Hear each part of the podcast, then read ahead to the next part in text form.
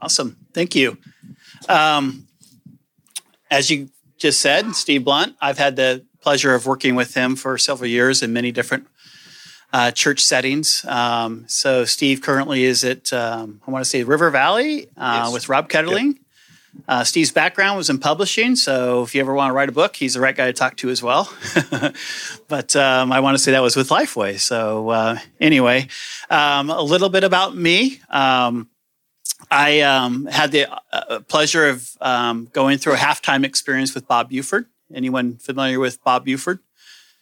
So I um, kind of took my, a business acumen, if you will, and, and wanted to apply it towards a a church uh, business, for lack of a better word. And so um, it was during that stage where I was uh, kind of a key layperson at a church I attended in Reno, Nevada, out west. Anyone out west? I'm like the lone person from from the West Coast.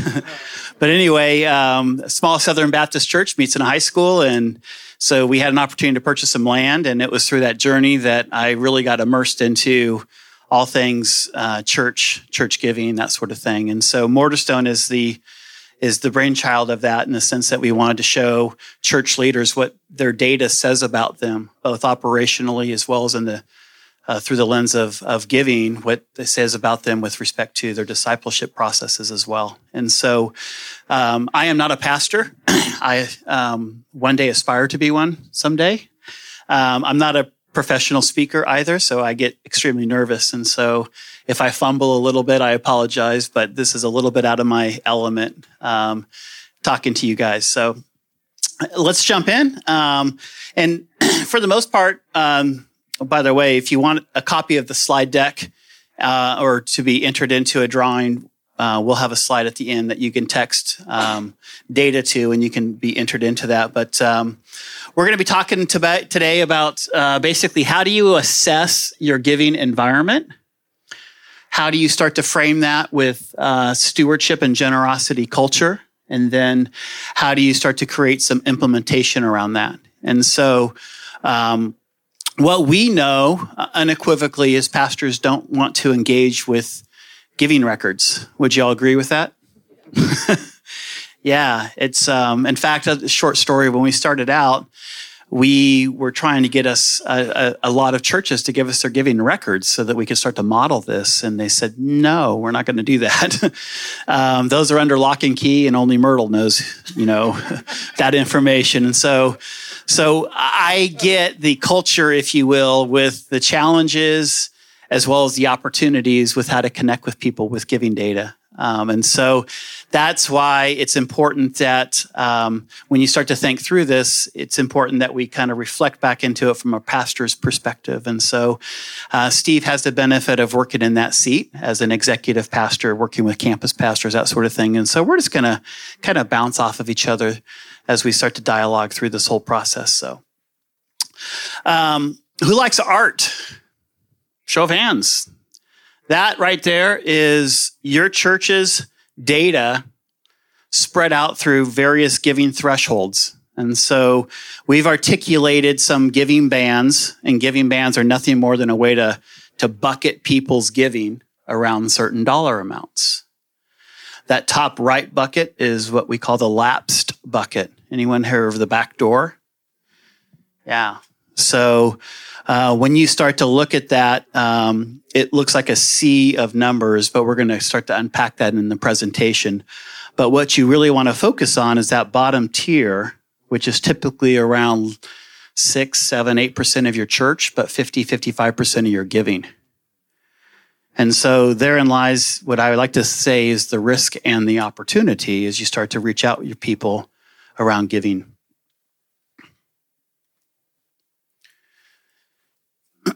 giving data access. So, know your cultural norms. Um, as we just said, pastors don't want to know what people give, but somebody needs to know. So, as you start to think through this, uh, Steve, when you sit in that pastor seat, executive pastor seat, uh, you connect with campus pastors. Um, when you kind of debrief with Rob Ketterling, how do you kind of start to break this topic, broach the topic around, hey, we're going to empower you, we're going to give you this data, but we expect you to do fill in the blank?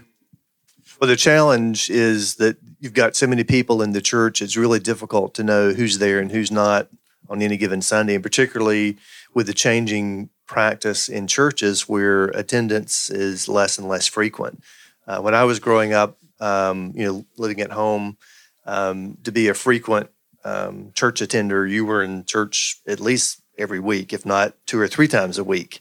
And now, uh, a frequent church attender, as described by Barna, is someone who attends one point, um, I think it's 1.3 times a month. And you know the challenges that that creates is that when you don't have the, you know seeing a, a same person every week, uh, if they start coming less frequently, it's it's more of a challenge to know were they there or not. So by being being able to look at the giving records and seeing the frequency that they're making a donation to your church, it's just another way of being able to leverage data to help you as the pastor uh, or your team at your at your church to know who's who's there on a frequent basis and who's not. So as there's a change in that giving behavior, whether it's a decrease in frequency or a decrease in amount or an increase, it's it's an opportunity to have a ministry discussion with them. What's going on in their life? Is is there something happening in their world that um, is maybe a prayer concern? So it's it's a great way of being able to help the leadership of the church to have another touch point to know who to follow up with. Yeah. Um, and on that note, there's probably a couple of documents that you guys should be thinking through if you don't already having uh, have them, and that would be a giving policy. In other words, who has access to this information? And then um, as you start to process through developing the culture of generosity, and sometimes I get a little burnout because I think sometimes that becomes a buzzword without really an application or strategy behind that.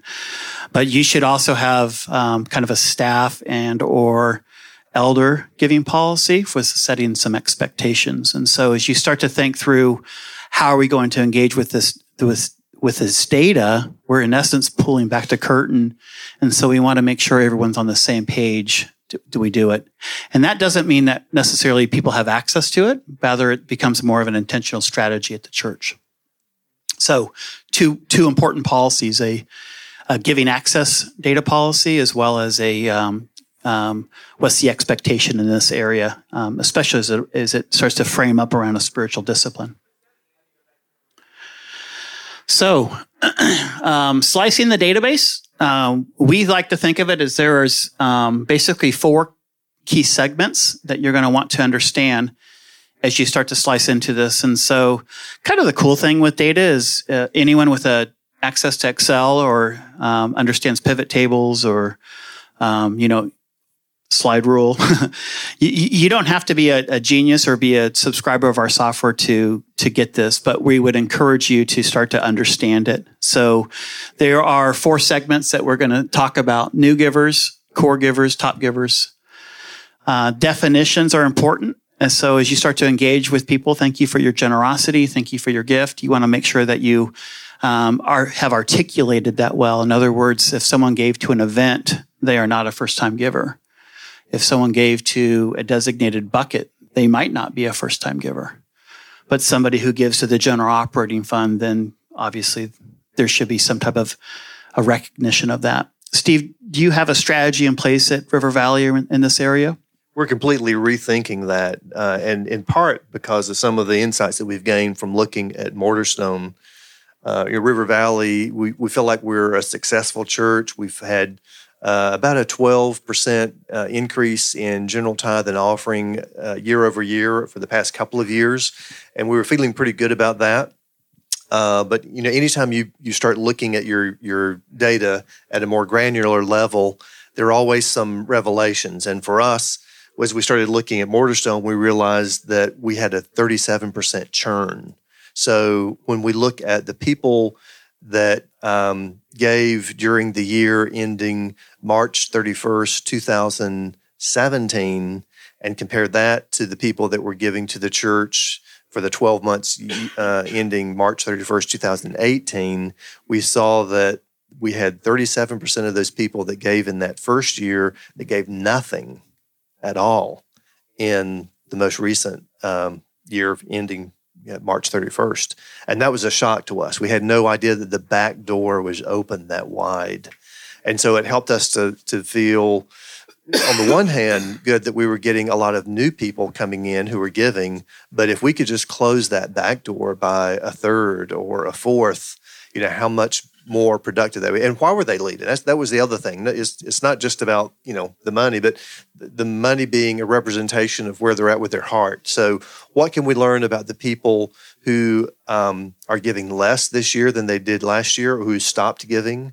If they moved out of the area, that was that was one thing, and we, we would try to pull those people out of the mix. Uh, but for the people that still live in our area and are choosing not to come to the church or are coming but are giving less or giving nothing at all, we'd like to know why. Is it something that um, an unmet expectation on their part?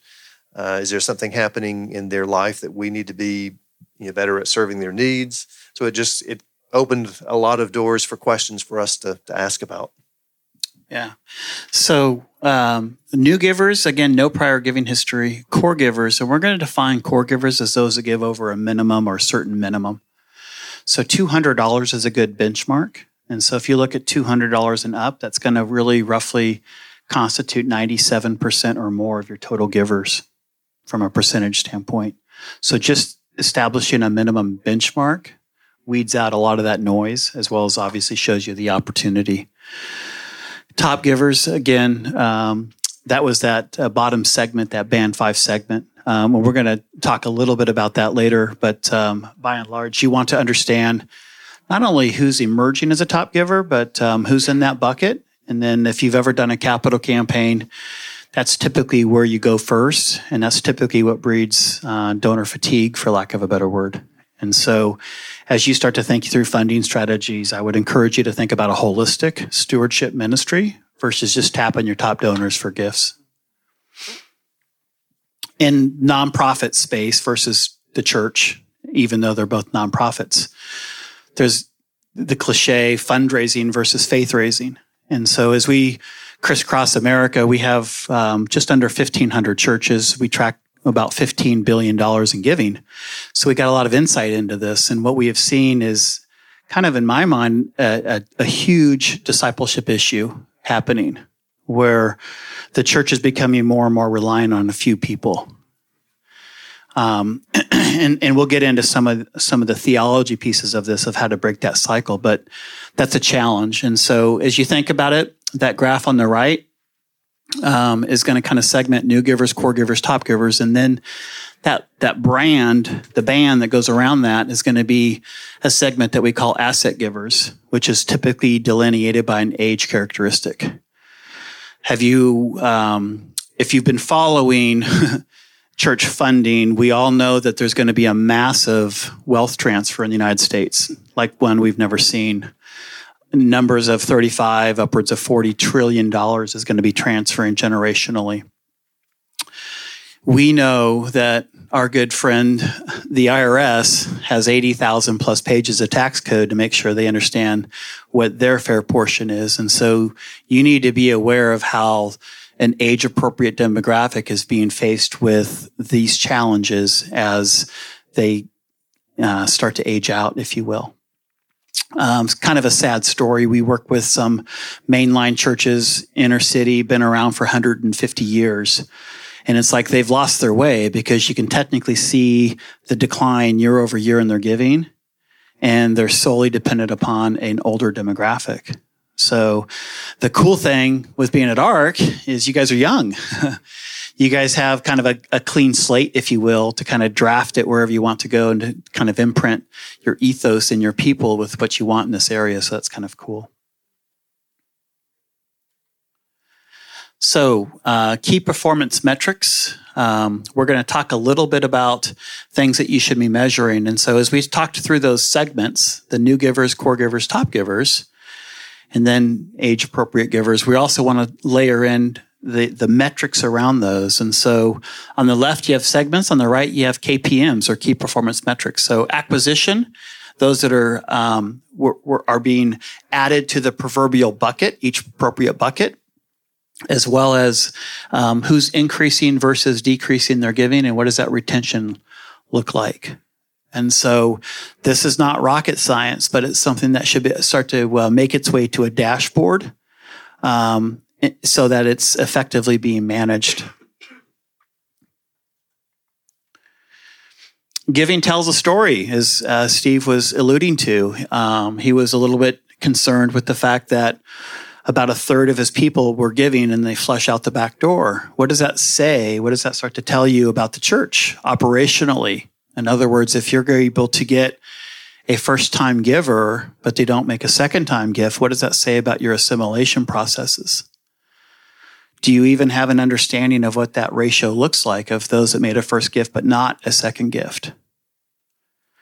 So uh, it's not uncommon for a church to have a thank you strategy to engage with a first time giver, but it becomes almost a more uh, important strategy to have a follow on to that that says, hey, we appreciate your giving, but you haven't made a second gift. You haven't signed up for fill in the blank. What are you doing? So that strategy has to be paramount with with what you're doing in, in respect to uh, connecting with those first time givers as well. There's also a, a, a, chart that's in the Mortarstone system that we found particularly helpful, and it actually shows um, the each month as kind of a separate uh, group of, of people who you know, people that started giving in a particular month, and it tracks do they continue giving for the future. And what it helped us to be able to see is that when we have new people becoming a part of our church in January, for example, there's a lot of stickiness there. They they tend to continue giving and giving strong because they're usually hearing about our vision message very early in the year, and they're getting plugged in to new programs that are gearing up in in the you know start of the new year. Same thing happens in the fall, but by the same token, people that join us um, in the summer when sometimes ministry programs tend to slow down or small groups aren't meeting as regularly uh, we we see that the runoff of those people is much more rapid. The, the, attrition of those people is much more rapid because we're not getting them plugged into small groups. And so um, there there are tools and features within Mortarstone that just give us greater insight. Uh, what kind of uh, church management systems are you using? Are you, how many of you are on Arena or Fellowship One? About ACS, Rock. I've been on all of them. Not at the same church, but at, over different churches at different times. And the thing that I like about Mortarstone is that it sits on top of those application systems, those management systems.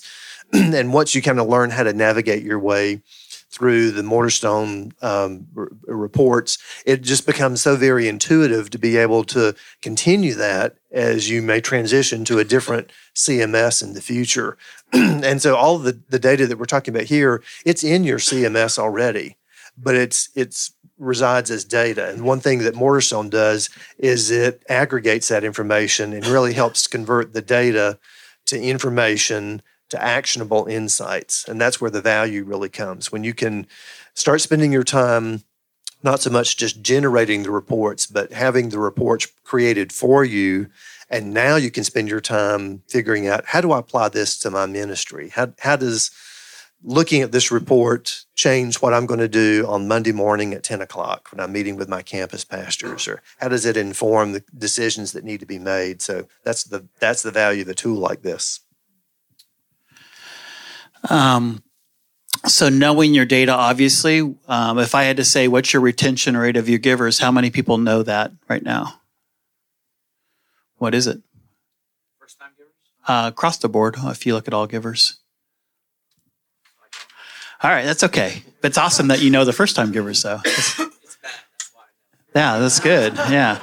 Well, just a tidbit first time givers are the most at risk segment of your constituency, right? And so, especially if you're trying to attract the unchurched, right? It's not normal to have high churn, if you will. Now, churn's not in a very efficient way to grow, but depending on your objective, where you're positioned in the ministry, it might be perfectly acceptable. That's low. Yeah. Mm-hmm. So uh, that would be an element of cohort analysis. What what what Steve was talking through. Whereas what's the common denominator if someone comes in and starts giving in January? What do they look like in February, March, and then where do you start losing them? Typically, what we have found is month three and four is your highest attrition. So if you're not getting them connected to the vision, to the mission, serving small groups, et cetera, et cetera, right? That's where you have that at risk element. Kudos for knowing that number, though. Yeah. Um, So, um, and if you think about it, retention is nothing more than a proxy, right? It's just a proxy of your assimilation processes, right? So if you can't get a second time gift from the people, then there's a there's a gap, there's a miss. So um, we talked about acquisition and retention. Now we're talking about giving increases versus decreases. Um, another leading question um, How many people are increasing versus decreasing their giving in the congregation? On average, you're going to see roughly uh, in this church, 52% are staying at the same level of giving. And then you're going to see a certain portion of them increase versus decrease. So so, what you want to do basically is start to uh, create discipleship pathways for those that might be struggling. Um, oftentimes, that might be curriculum based. In other words, have you done Financial Peace University? Right? Have you put people through that? Um, what's your discipleship process look like in the area of stewardship and generosity? How healthy are they? There's a couple of challenges that that that that become common with most of the low level givers in the church. There's two reasons that are holding them back. It's either going to be theology or capacity. So it's not that they don't want to give, they can't give. they don't have the margin to give. So uh, break it down to where you know um, who's increasing or staying the same, who's lagging, and who's coming up short. these become metrics that were worth measuring as you start to like set sail and then start to see a, a project on the horizon. The logical thing to do is fundraise it but yet if you have the vast majority of your people decreasing their giving then you got other other issues that need to shore up.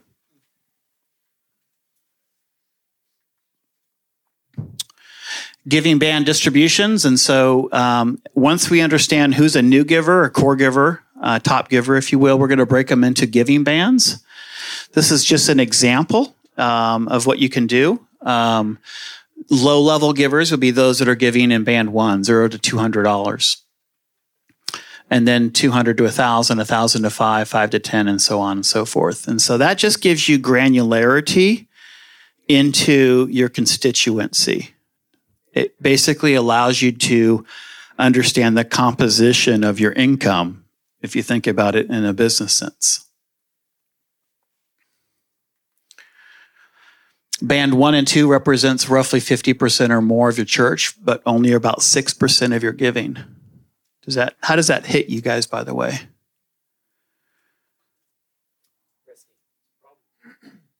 Risky problem, yeah, all the above, right? Um, depending on how you're looking at it, half full or half empty. If it's uh, if your needs are being met, um, then might be a risk standpoint. If your needs are not being met, maybe it's an opportunity, right?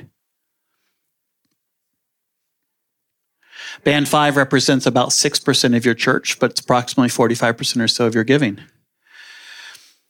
The immediate question to that is that okay? Is that okay with you? Um, and so we can now tee this question up to Steve over here because this is River Valley. Steve, is this okay that roughly 60% of your church gives less than, I don't know, $500 a year to the church?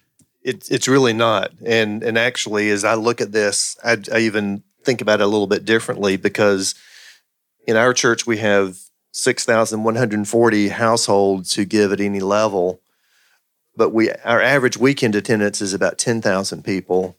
And when you think about um, how frequently people are attending church, we're really reaching about 30,000 people. So, and when you look at average household size in the Minneapolis St. Paul area, we actually are reaching about double this number of households. So, for the 6,140 households that give at any level. We also have, interestingly, about 6,140 households that give absolutely nothing at all. And so, as you look at the um, percent of households, you see that this, you know, in tier five, this chart is showing 8% give 8% of the households give 53% of the budget, but it's really half this number. So, really, 4% of the households give over half of our budget. And for any of you that have ever filled out applications for a church loan, one of the questions they usually ask is what percentage of your giving do your top 10 donors contribute? And because they're looking for concentration risk and you know what should happen to your church if one or two of those families moves out of the area or decides they didn't like last week's sermon or you know whatever may happen and that just helps you to see a level of, of exposure that you may have. And likewise when you look at kind of the bottom tiers to see the the large number of people that contribute you know less than 1% in our in our case we've got um, 18% of our households contribute less than 1% when you factor in that there's 50% of the households that give nothing at all. And so when our senior pastor gets complaints from people saying, you talk too much about money, and I'm thinking, really?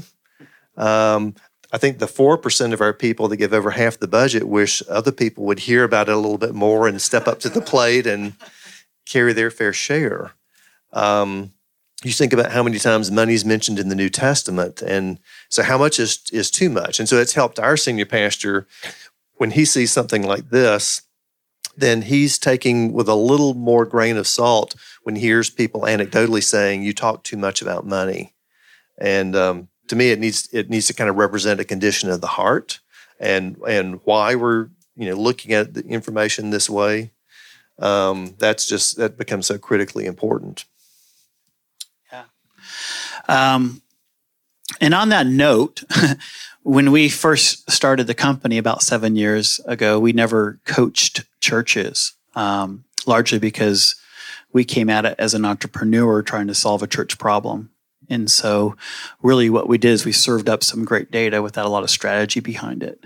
And so now we actually coach churches um, in this area of saying, hey, what does it look like to build out a holistic stewardship ministry? you know, how do you start to weave that into the DNA of who you guys are culturally? And so when you do talk about it, it's not like an appendage, rather, it's just part of the norm. And then obviously you can start to measure the effects of that as well. So obviously, green and red, there's your opportunity and there's your risk.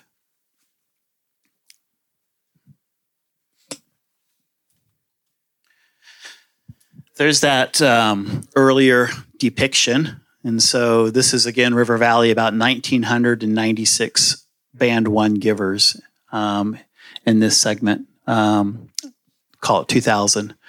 Two of those people made it into bucket five, which is your top giver. Only two. So let me give a little context. The on the left, this is at the start of the year, um, correct? Mm-hmm. And so as you as you go through the year, how many of band one stayed in band one? How many of them increased their giving and moved to band two? So band one is zero to two hundred dollars. Band two is two hundred to five hundred dollars. So you, it's you know highly unlikely you have people that start at the lowest band and move up to the highest one, unless maybe they started uh, it late in the in the year and we're only giving you know a small you know a short period of time, but they were giving at a fairly significant level. But this helps to see that movement of people from the different levels of giving, whether they're going up, and then contra- conversely, there's another view that shows you know people that started out the year giving at a significant level, but during the course of the year they kind of downgraded based on their level of giving to a lower band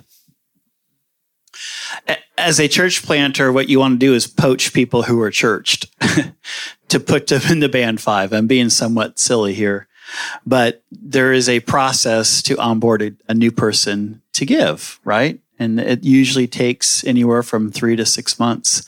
So if you have the blessing of picking up a, a person in your church, if you're a younger church, um, somebody that already gives at that level, then it's a huge, huge plus. I haven't shared this story with Steve yet, but I'm going to. So last week I was in Minneapolis in a small church, seven year old church, and they had an opportunity to purchase a building and they didn't have the resources. Uh, they needed roughly $4 million. They didn't have a down payment. This is a church with about a $1.2 million budget. This is the funny part of the story, though. One of River Valley's donors gave them a million dollars to get the loan for the church. I bet Steve would want to probably know who that person was to say, Hey, what's going on?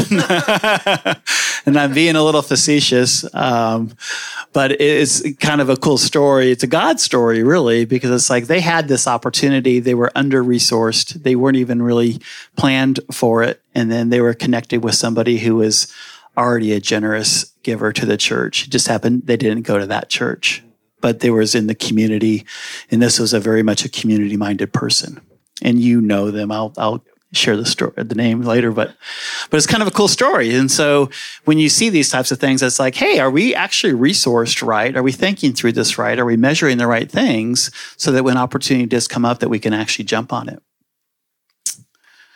So that's kind of a cool depiction of of kind of the the retrospect band one, band two, all the way up to band five. That bucket, the red bucket on the right, is kind of where they progress through the year. Are they staying engaged? Are they lapsing? Now we know that giving is just one indicator of engagement, for lack of a better word. You can have attendance, um, small group engagement, leading, serving, volunteering, all those sort of things kind of come into play. But we the, the, the one thing that we focus on is the one thing that we know is very tangible, it's very objective. And so giving happens to be one of those things that either it's there or it's not, right? So it's like when you start to really peel it back and say, hey, if I need to make some decisions on this, I want to make sure I'm making the right decisions. And so giving just gives you a very objective format. So it's not the only format. And so you can weave in additional elements to start to help draw in an, an affinity or, or a profile, for lack of a better word. But we kind of default to that because we know it's very subjective or objective. All right. So, um, enough about data. Let's talk a little bit about Bible and money. and so, um, by and large, uh, what does the Bible say about money? And Steve alluded to this um, a lot. It's a hard issue, right? When you kind of peel it back, and if we're in the business to, to disciple people, then what does these giving trends suggest about our ability to disciple people in the area of money?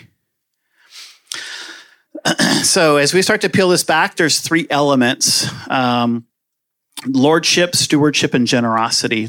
So, what's our part and what's God's part? That's the lordship piece, right? Um, as we start to process through um, the stewardship and the generosity part, we, we often uh, refer to this as there's two sides to the coin, if you will, right? There's stewardship and then there's generosity, which is um, the, the management piece, and then kind of how are we going to manage these assets that we've been entrusted to. The stewardship piece, um, the first mention of stewardship in the Bible, anyone know where that's at?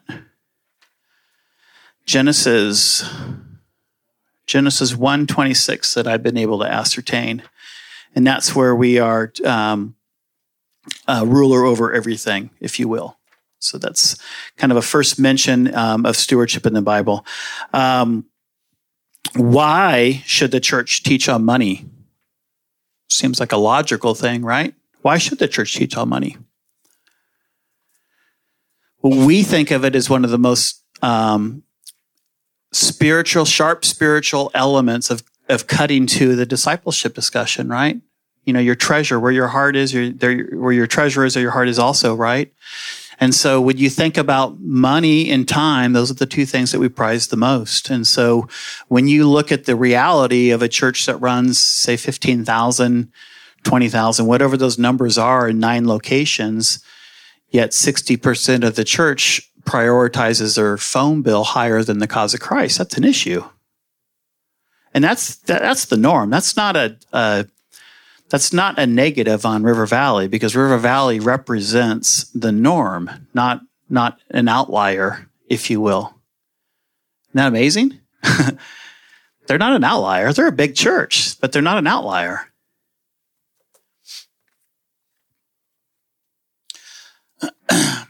Stewardship and generosity. Okay, what do we want for people in this area? So there's there's um, kind of seven things that we've kind of been able to ascertain in the area of stewardship and generosity. And so, um, and and this is kind of cool too as you think through this. Uh, we were teaching this the other day, and I thought thought about this just for a second. I'm like, minus the very first one, a Christ centered worldview. Th- those six things, whether you're a, a a a Christ follower or not, that's just things we want in our life, right? A generosity, margin, being a saver, living debt free, living on a budget, being a life steward, right? Those seven elements, minus the Christ centered worldview, if you will, those are just things that are we want for our people, right? This is not something that is out of the norm. But yet, when we think about it, we don't really want to approach the topic of money. We don't know how to t- approach the topic of money. But yet, when we look at it, there's a drought, if you will, in our church. So, um, what do we want for our people? We want a Christ centered worldview. Um, pretty simple. How is your ministry creating a Christ centered worldview? These are something that we should think about. Uh, generosity.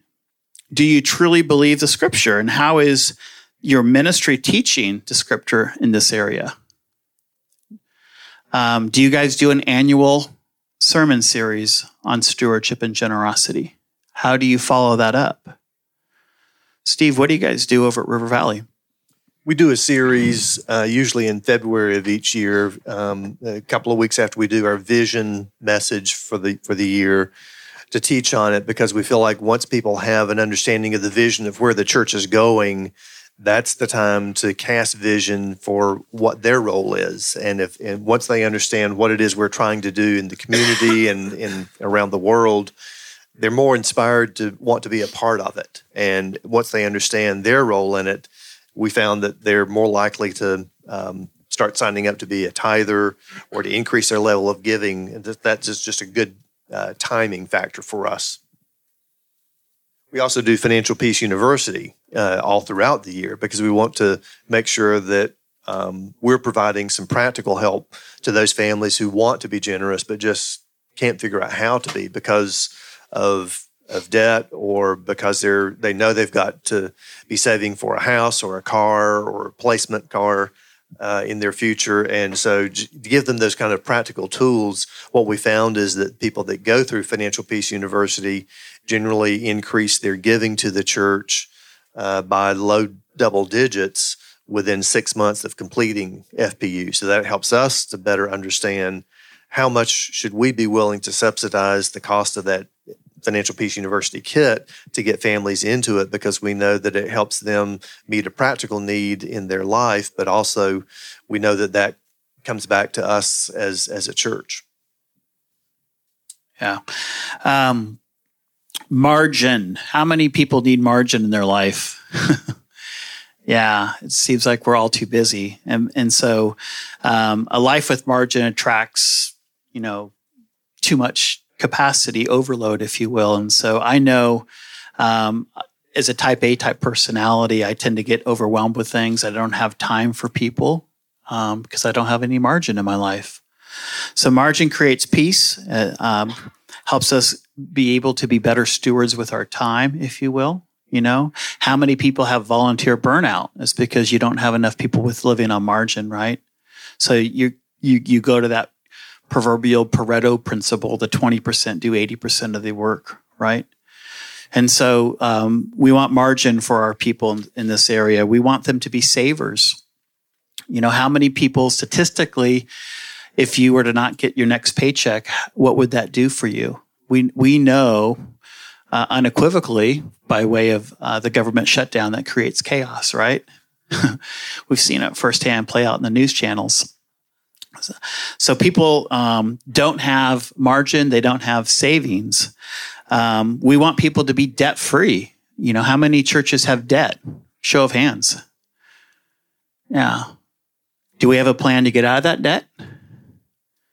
Some of you are probably trying to get into debt, which is totally cool too. There's a season for everything, but have a plan to get out of debt, share that plan, and then be consistent with you want for your people in that area too.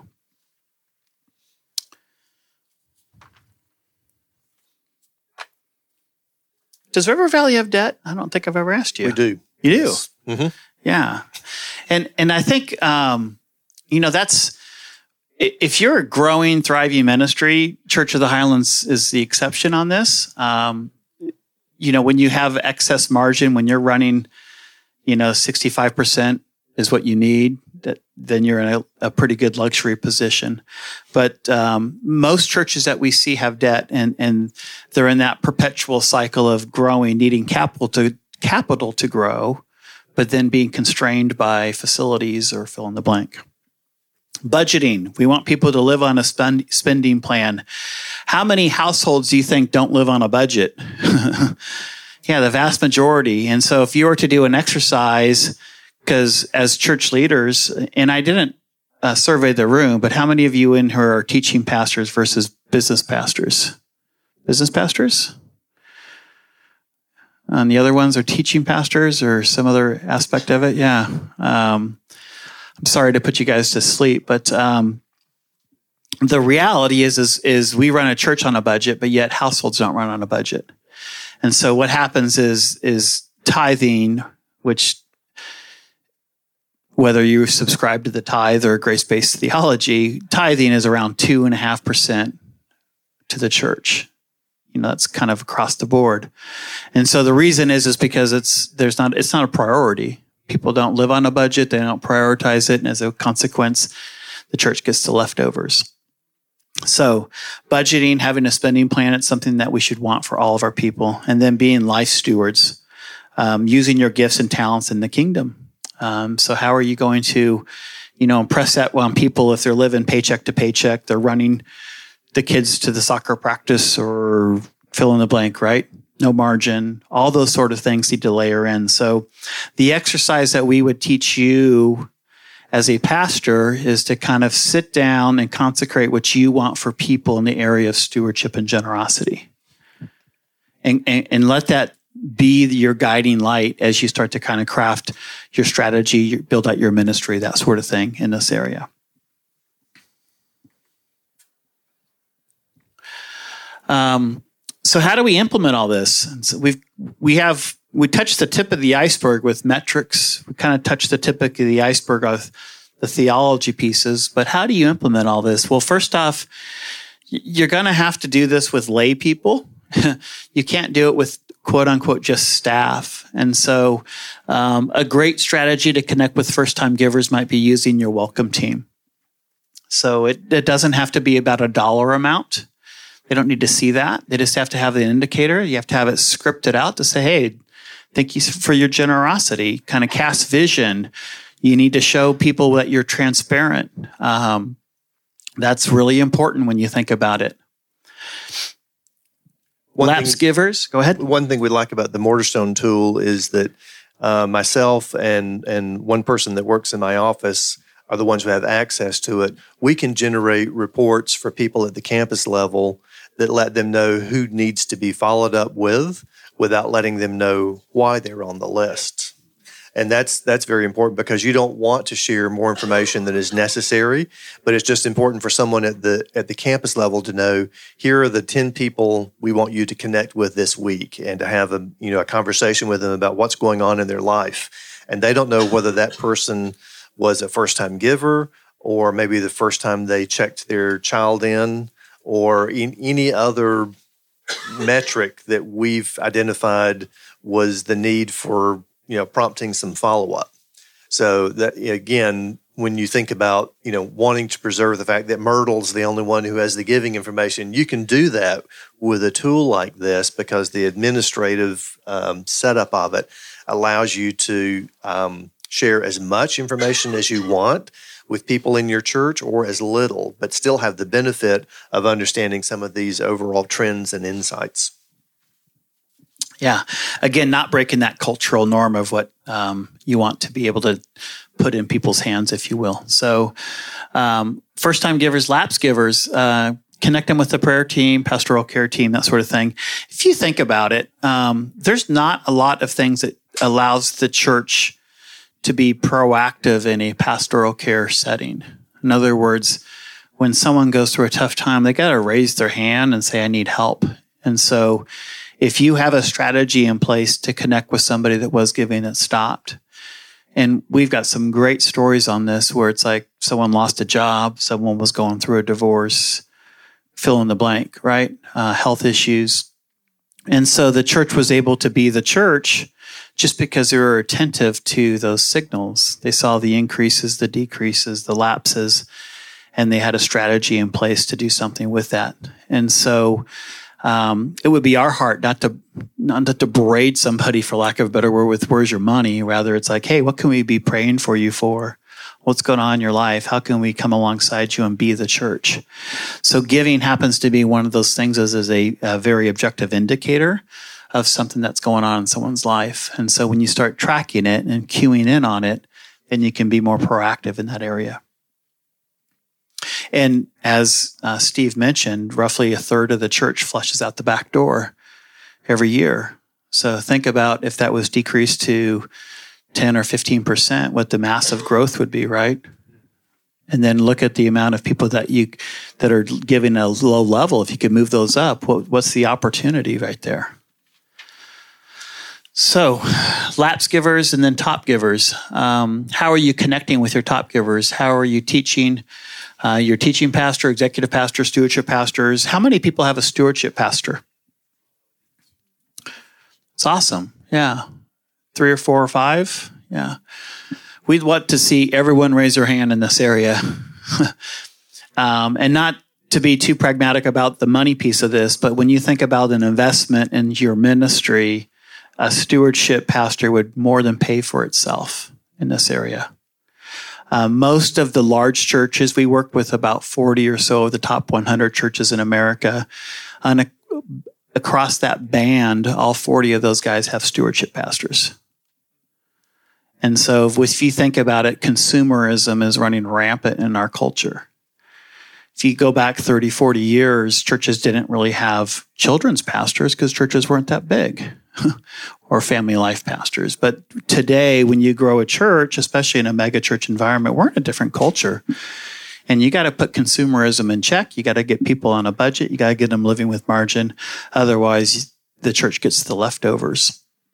So, um, as we connect with top givers, we want to be sensitive to their needs. Um, uh, one of the gentlemen that's on our staff, a guy named Gunnar Johnson, used to lead stewardship at Gateway Church. And so he would routinely connect with 150 or so top givers at Gateway. Not once did he ever ask for a dollar.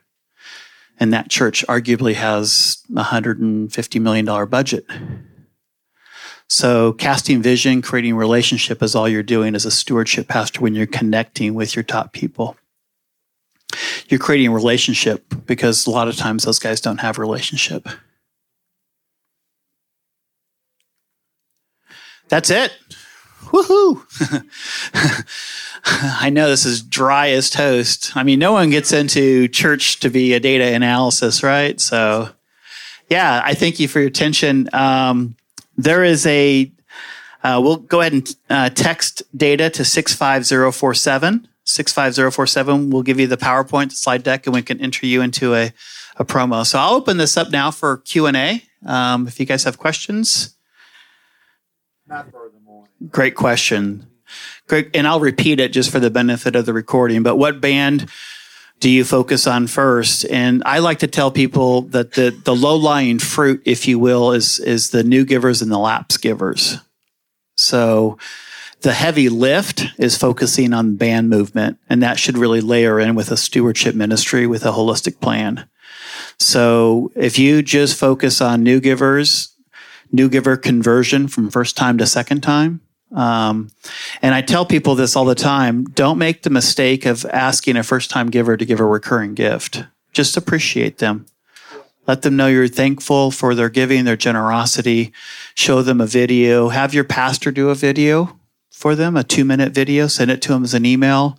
Hey, this is where we're at. Thanks for joining us. If you have uh, any uh, third party endorsements like ECFA, if you've audited financials, if you're going to go in for financing, you're going to have to have audited financials. Anything that you can kind of put up there to create transparency is a huge plus for first time givers. So the question is, is, is what's the best way to reach out to somebody that you've identified with having a giving change, whether that be a decrease or a lapse altogether? Is that correct? Yeah.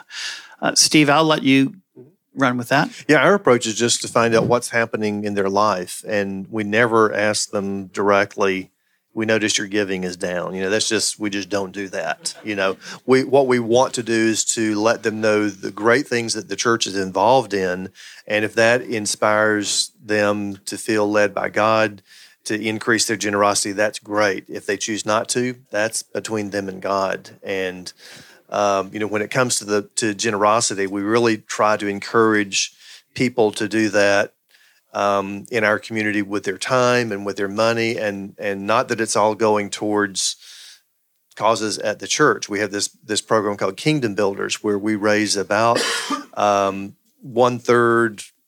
When you look at our general operating budget, we raise about a third of that more that's given to causes beyond the church. And we encourage and celebrate when people do that because we feel like that's what God calls us to do. He's not calling us just to grow our church. He's causing He's calling us to be a steward of our community. And so we actually celebrate when we have people in our church that that give to causes that help the community because we we have to kind of band together. I know here in in Birmingham, we're in the Bible Belt. I grew up in the Bible Belt.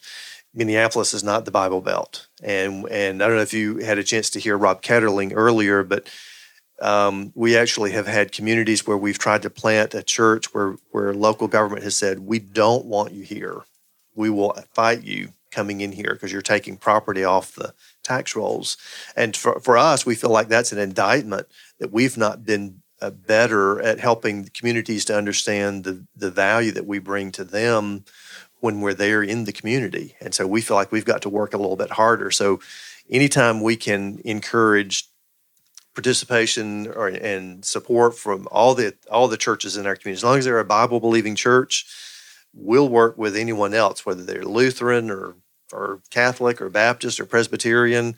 If they're Bible believing, we want to partner with them because we know that when we look at all of our churches in the Twin Cities area, we don't have enough seats for every lost person in Minneapolis to be in church.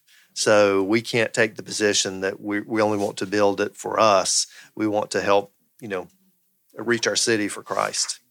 So that's awesome. Um, yesterday, a friend of mine drove up from, or drove down, I should say, from Knoxville. Um, a guy named Dr. Josh Whitehead at Faith Promise Church in Knoxville. Awesome church, by the way. Um, but we were talking in and he he was sharing with me a story that he um, connected with somebody last week um, who was giving it stopped. Someone gave faithfully thirty thousand dollars a year to the church, and he called straight up. He just said, "Hey, I would be doing you a disservice if I didn't say I was monitoring this. What's going on in your life?" And he just hit it head on. He was able to do that because he had a relationship with the guy. He had he had a friendship. He had deep connection with them, and he was able to call him on and say, "Tell me what's going on." And and so it wasn't awkward. So that's why we would encourage you to connect with your people, so that there was when there is something going on that you can actually disciple them without it being wonky, for lack of a better word. You had a follow-on question too. So this may be just a bigger question than this setting. Yeah, and and that. So, how do you minister to people if we are uh, arguably going through one of the biggest economic booms our country's seen for a long time, right? Is what you're describing. So, if we're in an economic boom and we have people living without margin, what do we expect if if we have a downturn? So, and that's an excellent question. Um, if you were to study philanthropic giving across the board, you would notice that giving to the church is on a multi-year decline, multi-decade decline, excuse me. So as a percentage of philanthropic dollars, the I think the last year was about 410 billion dollars. That's the landscape that we're in, by the way. 410 billion dollars of giving, not philanthropic giving. Um, roughly 31% of that made its way to religious organizations. Um, 40 years ago, that was about 52%. So, just to put it in context, although giving continues to increase, as a percentage of total philanthropic giving, it's going down. So, to circle back to what happens in a tough economic season? Well, if you prepare your people right, it's going to be less of a downturn. So, how many people went through 07 or 08, 09, 010, right? You went from the, the best of years in 06, hopefully you didn't buy a building then, to 2010 when people were losing houses. So, um, if you teach people, if you sit on bent knee and pray, what do you want God for me to teach my people in this area of stewardship and generosity? Those seven things I listed got to get that becomes your ethos of who you guys are. We want margin, we want capacity, we want savers, we want people living on budget because we are in economic good times, right? And it won't always be that way. It's always a season. So prep the people, it would be my guidance. But you do that with your senior pastor, with your governance team, figure out with your leadership team, what do we want for our people in this area and get it out to them. Yeah, most of our churches were good about asking people to give out of their current income or their cash, you know, in the bank. We're not so great about being able to help people to understand how to give of stocks and mutual funds or other types of assets. And one of the things that River Valley started doing um, recently was um, working with a brokerage firm that allows us to accept gifts of stock and mutual fund so that the donor gets the full value for their donation. So they're they're not having to pay any capital gains taxes. In the past, they'd have to sell that, pay the capital gains tax, then out of whatever's left over, give that to the church. And now there's a, a vehicle in place where they can give that stock or mutual fund to the church. We calculate what the the current value is. They get the full benefit of that for their tax write off. Um, you know, we we sell it same day we receive it. We don't pay any capital gains tax, and that money comes to us. And it's not uncommon. Uh, hardly a week goes by that we don't get a gift of you know low five figures, you know, from that source. And it it's been great for us to realize that. And we we realize right now we're just feel like we're barely scratching the surface. There are other other strategies in place for being able to. Um, you know, Lifeway Generosity, for example, has just launched a program where they can help uh, help with any kind of art collection or jewelry or those kinds of things, and make sure that your church has a place to go that's a recognized uh, dealer for being able to liquidate those, so you're not you know dealing with someone in in your local community who may not may or may not understand the value of that kind of an asset. So those are some things that I think you would want to explore. And then yeah. Waterstone has some asset giving yeah. um, opportunities as well. Yeah, asset giving is going to be the trend going forward just because there's a wealth transfer. But I think we reached the end of our uh, session. So I thank you all for your attention and hope it wasn't too too dry. So come on, can we put our hands together for them? Tremendous and uh, they do really do an excellent job. We learned so much from River Valley and uh, use Mortarstone, and so they're going to be hanging out here, I think, for a few minutes. If you guys have any questions, you can uh, can come up and ask them. Thank you so much.